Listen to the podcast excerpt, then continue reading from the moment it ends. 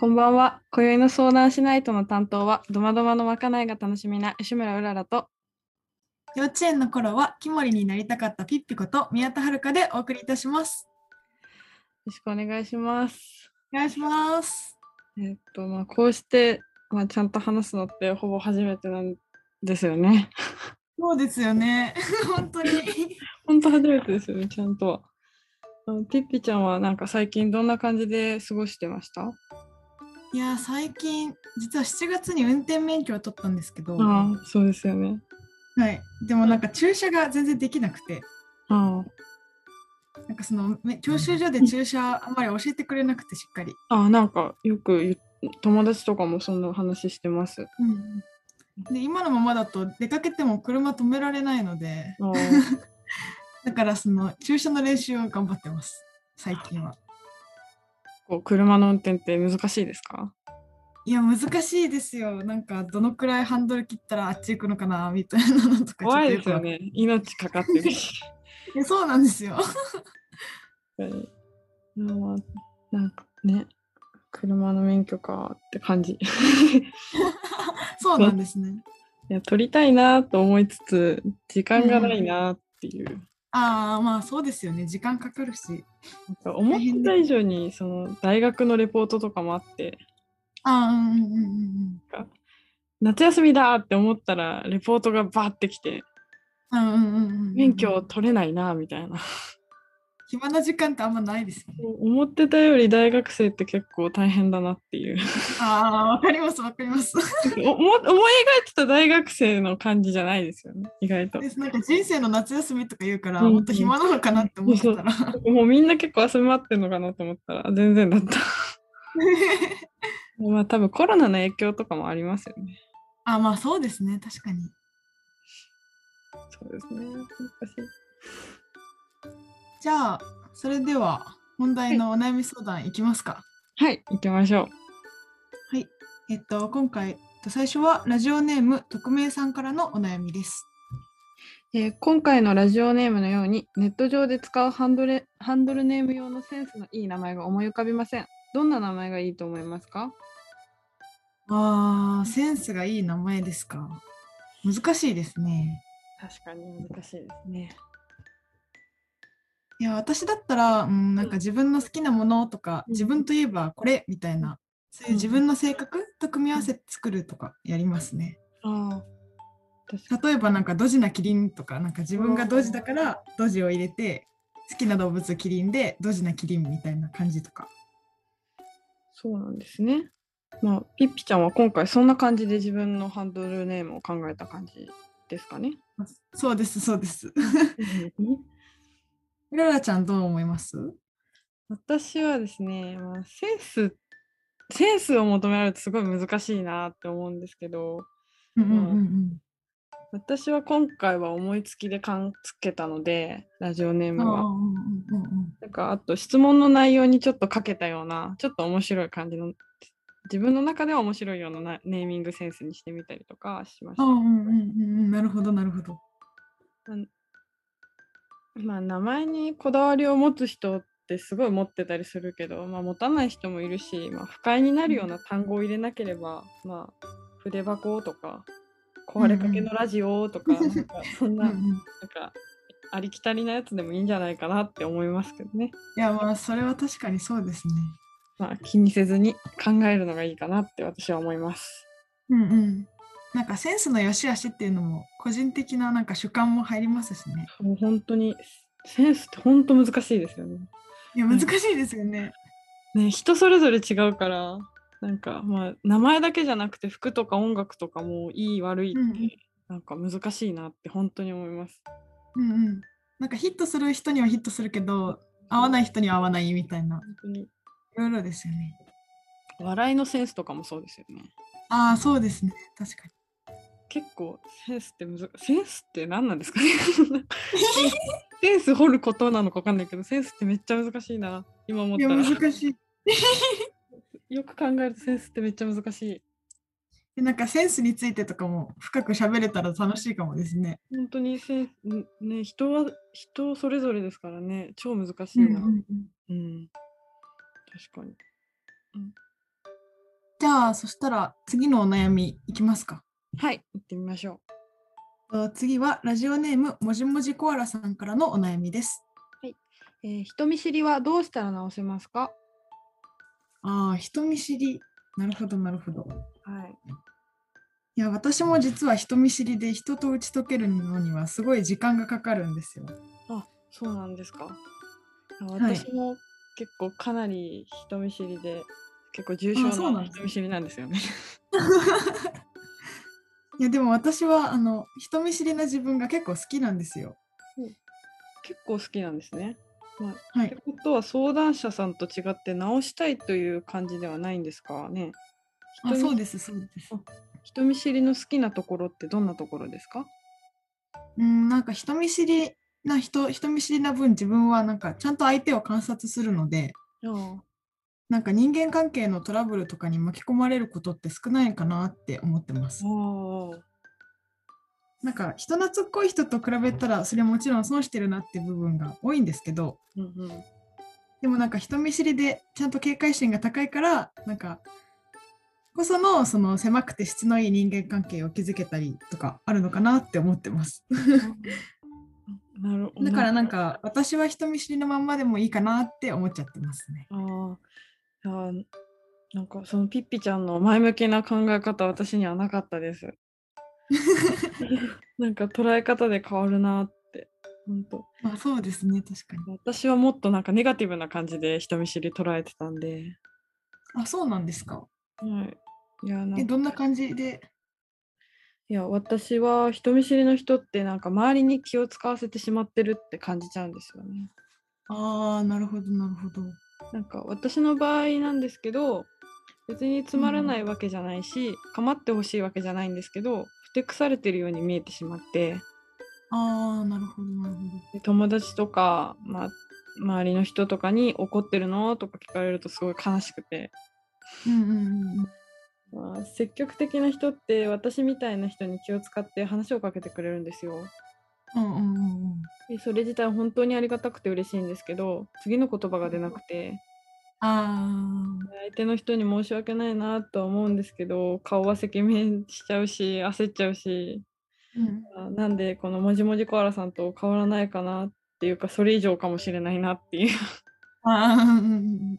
で人見知りを直す方法ってピッピちゃんだったらどうします？うん、私だったらもし直すんだったら、うん、と人はみんな自分が思ってるよりもいい人なんだなって思い込むとかあなんかそういうことをするといいかなって思いますね。うん。なんかこう人類みんな兄弟みたいな。うんうん。なんかその私も散々人見知りして警戒してたのにうんうん。なんか実際仲良くなってみたらいい人だったなってパターンがすごい多くて今まで。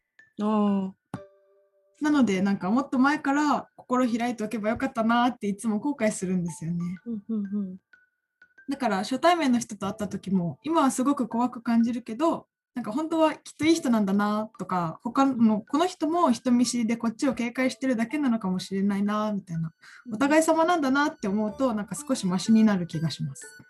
うんまあ確かにそうですね。なんか相手に受け入れられてるんだなって思い込むことは勇気になるかもしれない。うんうんうんでも私はどんなに長い付き合いの友達にさえも自分から遊ぼうって言えないんですよ。あそうなんですか？そうなんです。迷惑じゃな迷惑なんじゃないかなとか考えちゃってこっちから連絡できなくてなんか私が一番やばいやつみたいな感じになってきたな話してると。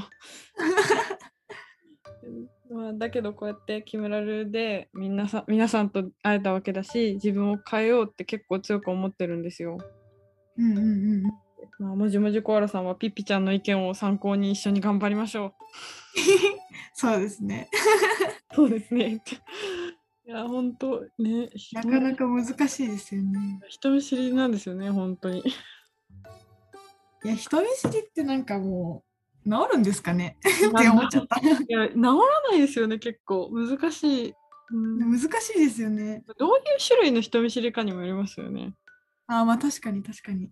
なんか私も結構人見知りなんですけど意外と大勢の人の前で一人で話したりするのは平気でああそうなんですか。なんか小学生とか中学生の時とかそのうん一人で人前で話すことが多い委員会とかに入ったりしてて。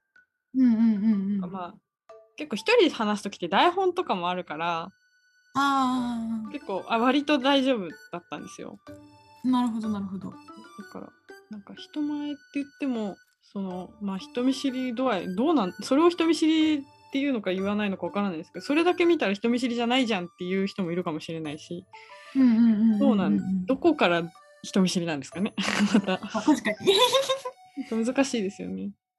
だからこのもじもじコアラさんがどういう人見知りかがわからないと、まあ、なかなか。1対1が難しいとかなのか。うんうんうん5人ぐらいでいての人見知りがなのか。ね。うん。うんうんうんうん大勢の前まあ大勢の前で話せないはまた違うかなって思うけど。まあまあ確かに確かに。けどねすごい人見知りだったら大勢の前で喋れないっていうとこもあるっちゃあるから。難しい難しいななんか人見知りってこう周りの視線が気になるとかそういうことですよね。そうですね結構やっぱり、うん、確かに周りの人の目線はめっちゃ気になりますよねうん。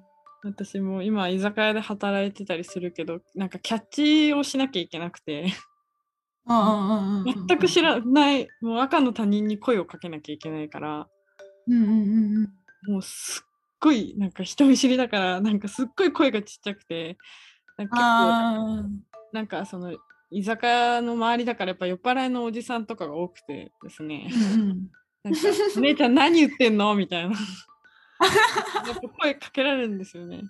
あそうなんですか。そうだから逆にけどそういうおじさんの方が喋りやすいっていうかあなんかもう逆にそういうおじさんはもう酔っ払ってるしまあ後で何にも言わないかな後で気にしないでしょ自分のことって思って逆にああ今キャッチしてるんですけど来ませんみたいなうんうんうんうん。逆に女性の方が怖いかなああ。の目を考えるとなんか女性の方がなんか後で悪口言わないかなみたいなああ。女性としてどんなこと言ってんだって話なんですけどね。えでも私もそういうこと考えちゃいますよ。気になりますよね。なりますよね。なんかそう考えると男性の方が話しやすいかもしれないなとかああ確かに確かに。後での付き合いを考えたりするとうんうんうんうん。女性の方が仲良くしたいっていう思いが強くなりすぎると喋りづらかったりとかああ、なんか第一印象こう思われたら嫌だなとかそういうの考えちゃいますよね。そうそうそうだからなんか難しいなって思います。そうですね。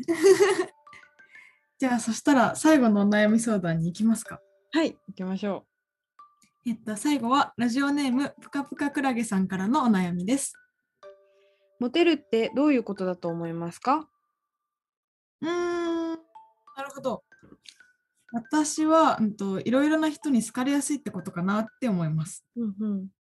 うんと、恋愛的な意味でもそうじゃなくてもなんですけど、はい。なんかモテる人ってきっとその人が持ってる魅力的な部分っていうのが見えやすい人なのかなって思ってて、うんうんなん。か例えばすごい愛想が良かったりとか人懐っこい性格してたりとか、そういう魅力的な部分っていうのが見えやすいから周りからは人が集まるしうんなんかいろんな人がその人に惹かれやすいのかなって私は思います。うんうん確かに。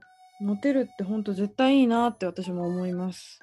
うんうん異性にだけじゃなくて同性とか年上とか年下とか老若男女問わず、どんな場所や場面でも好かれるってことだなって思ってて、うんうんまあ、モテる人ってすごく努力してるんだなって思います。うんうんまあまあ、外見なりなんかう内面なりうん本当努力してるって思います。まあ、だから、まあ、好かれるんだなって思います。いや、モテる人って本当羨ましいって思うより、本当私的にはものすごく勉強になるなって思ってますね。ああなるほどなるほど。いやなんか私は勉強になるなって視点思ったことなかったです。でなんか、そう、モテモテって人とかはいるじゃないですか。うんうんうんうんうんうん。モテに行ってるっていうか、なんかちょっとあざとい感じの人？うんうん。ですごいなって思ってて、まあ、男性とか女性でもそういう人がたくさんいいたりするんですけど、まあ、そういう人ってなんかあざといなって分かってても可愛いなって思うんですよ。立ち振る舞いとか表情とか喋り方とかで努力でそういうものって作れるんだなって思って、うんうんまあ、そうは言ってもイケメンとか美人ってもうそれだけでモテちゃうんですけどね。まあそうですね。まあ一瞬ぐわーって惹かれますよね。やっぱイケメンとか。まあ、心も目線も持ってかれちゃってファンになっちゃう感じですかね。わかりますかな？わかりますかなって日本語おかしいな。わかりいやます私はすごいわかりますよ。うんなんか私の周りにもそういう人がいて、うんうん。なんかモテる人ってこう自分の見せ方みたいなのをすごい分かってるなって思ってて、うんなんかこう自分に合う服装とかメイクとか、まあもちろん見た目の部分もそうだけどなんか中身とかそういう部分も。うん。だからなんかより輝いて見えるのがすごい羨ましいなって思いますね。いや確かに。うん、でも結局見た目って一瞬だなって私は思っててなんか飽きちゃうっていうかなんか長く付き合っていくとやっぱり見た目だけだと飽きちゃうかなって。だからモテると違うけど人を好きになるところっていろいろあるなって性格とかないいろいろあーえ例えば例えると。あと、まあ、手とか声とかうん。話し方だったりとか、まあうんうんうん仕草とか、まあ、性格もそうだし、まあ、その人の匂いとかいろいろ意外と本能的な部分で好きになっちゃったり。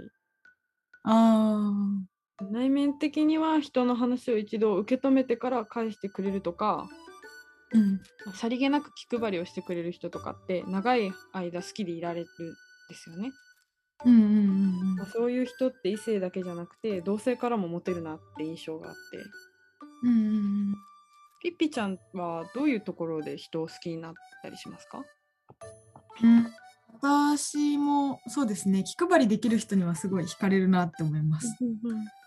あとはなんか他には話のネタいっぱい持ってて盛り上げるのすごい上手い人とか、あとは自分の感情の波をこう穏やかに保ってられる人とかも一緒にいてストレスがないのですごい好きです。うんなんか私はなんかその私に持ってないものを持ってる人とかあとは自分自身のことちゃんと分かってる人っていうのを好きになることが多いかなって思います。ああ、いいな、その考え方って。確かに。うん、いやーちなみに、ピッピちゃんは、たくさんの人に愛される人生と、一人の人に死ぬまで愛されるのだったら、どっちがいいですか、うわー、ううん。ん、私はそうですね、うん、たくさんの人に愛される人生の方がいいかなって思います。あなんか一人の人に死ぬまで愛されるっていうのもすごい素敵だしロマンチックだなとは思うんですけどーうんうんなんかでもたくさんの人に愛される方がいろんな刺激をいろんな人から受けることができるので楽しいかなって私は思いますね。うんうん、確かに、私もそう思います。いや、本当そうですよね。なんか、うん、なんか、うんとか言っちゃって。確かに、一人の人に愛されることって、まあなんか、恋愛のアイスと他のアイスってまた違うものがあると思うんですけど、ああそうですね。うん、なんか、恋愛的に愛されるんだったら、一人の人に愛されるのが多分ロマンチックで、確かにビピちゃんの言う通りいいと思うんですけど、やっぱり、うんうん大勢の人に愛されるのは確かに刺激があって、にすごいいいことだなって私も思います。うんうんそうですよね。うんなんかいろんな人と仲良くできた方が楽しいなって思います。本当にそう思う、そう思います。ね。うん。うん。たくさんの人には愛された方がいいと思います。まあ、だからまあ、木村先生もね、そう、木村先生とか、キムも、なんかこうやってたくさんの人に愛されてるから、こうやって木村ラーツがね、成り立ってるわけでそうで。すね。そうです。急におだてちゃった。でもキム・リンさんも本当人として魅力的な人だなって私は思いますよ。本当にたくさんの人に愛されてるからこそこういうことができてるんだなって私は思ってて、まあうんうんうんいなって、そういう意味でも尊敬じゃないけど、うん。いいなって、うんいい、うん、すごい魅力的な人だなって思います。うんうんうんですよね。はい。じゃあ、まあ、ここら辺で、うん今回の相談しないとはここで終わりになりますが、ピッピちゃんの感想を聞かせてください。えっと、私はすごい楽しかったです、今回。なんかこう、今まで人と何か一つのことに対して、こなんか深く話したことってあんまりなかったので、すごく新鮮で、なんかうららちゃんの意見も、なんか自分にはないものばっかりで、とっても面白かったです。えっと、うららちゃんはどうでした？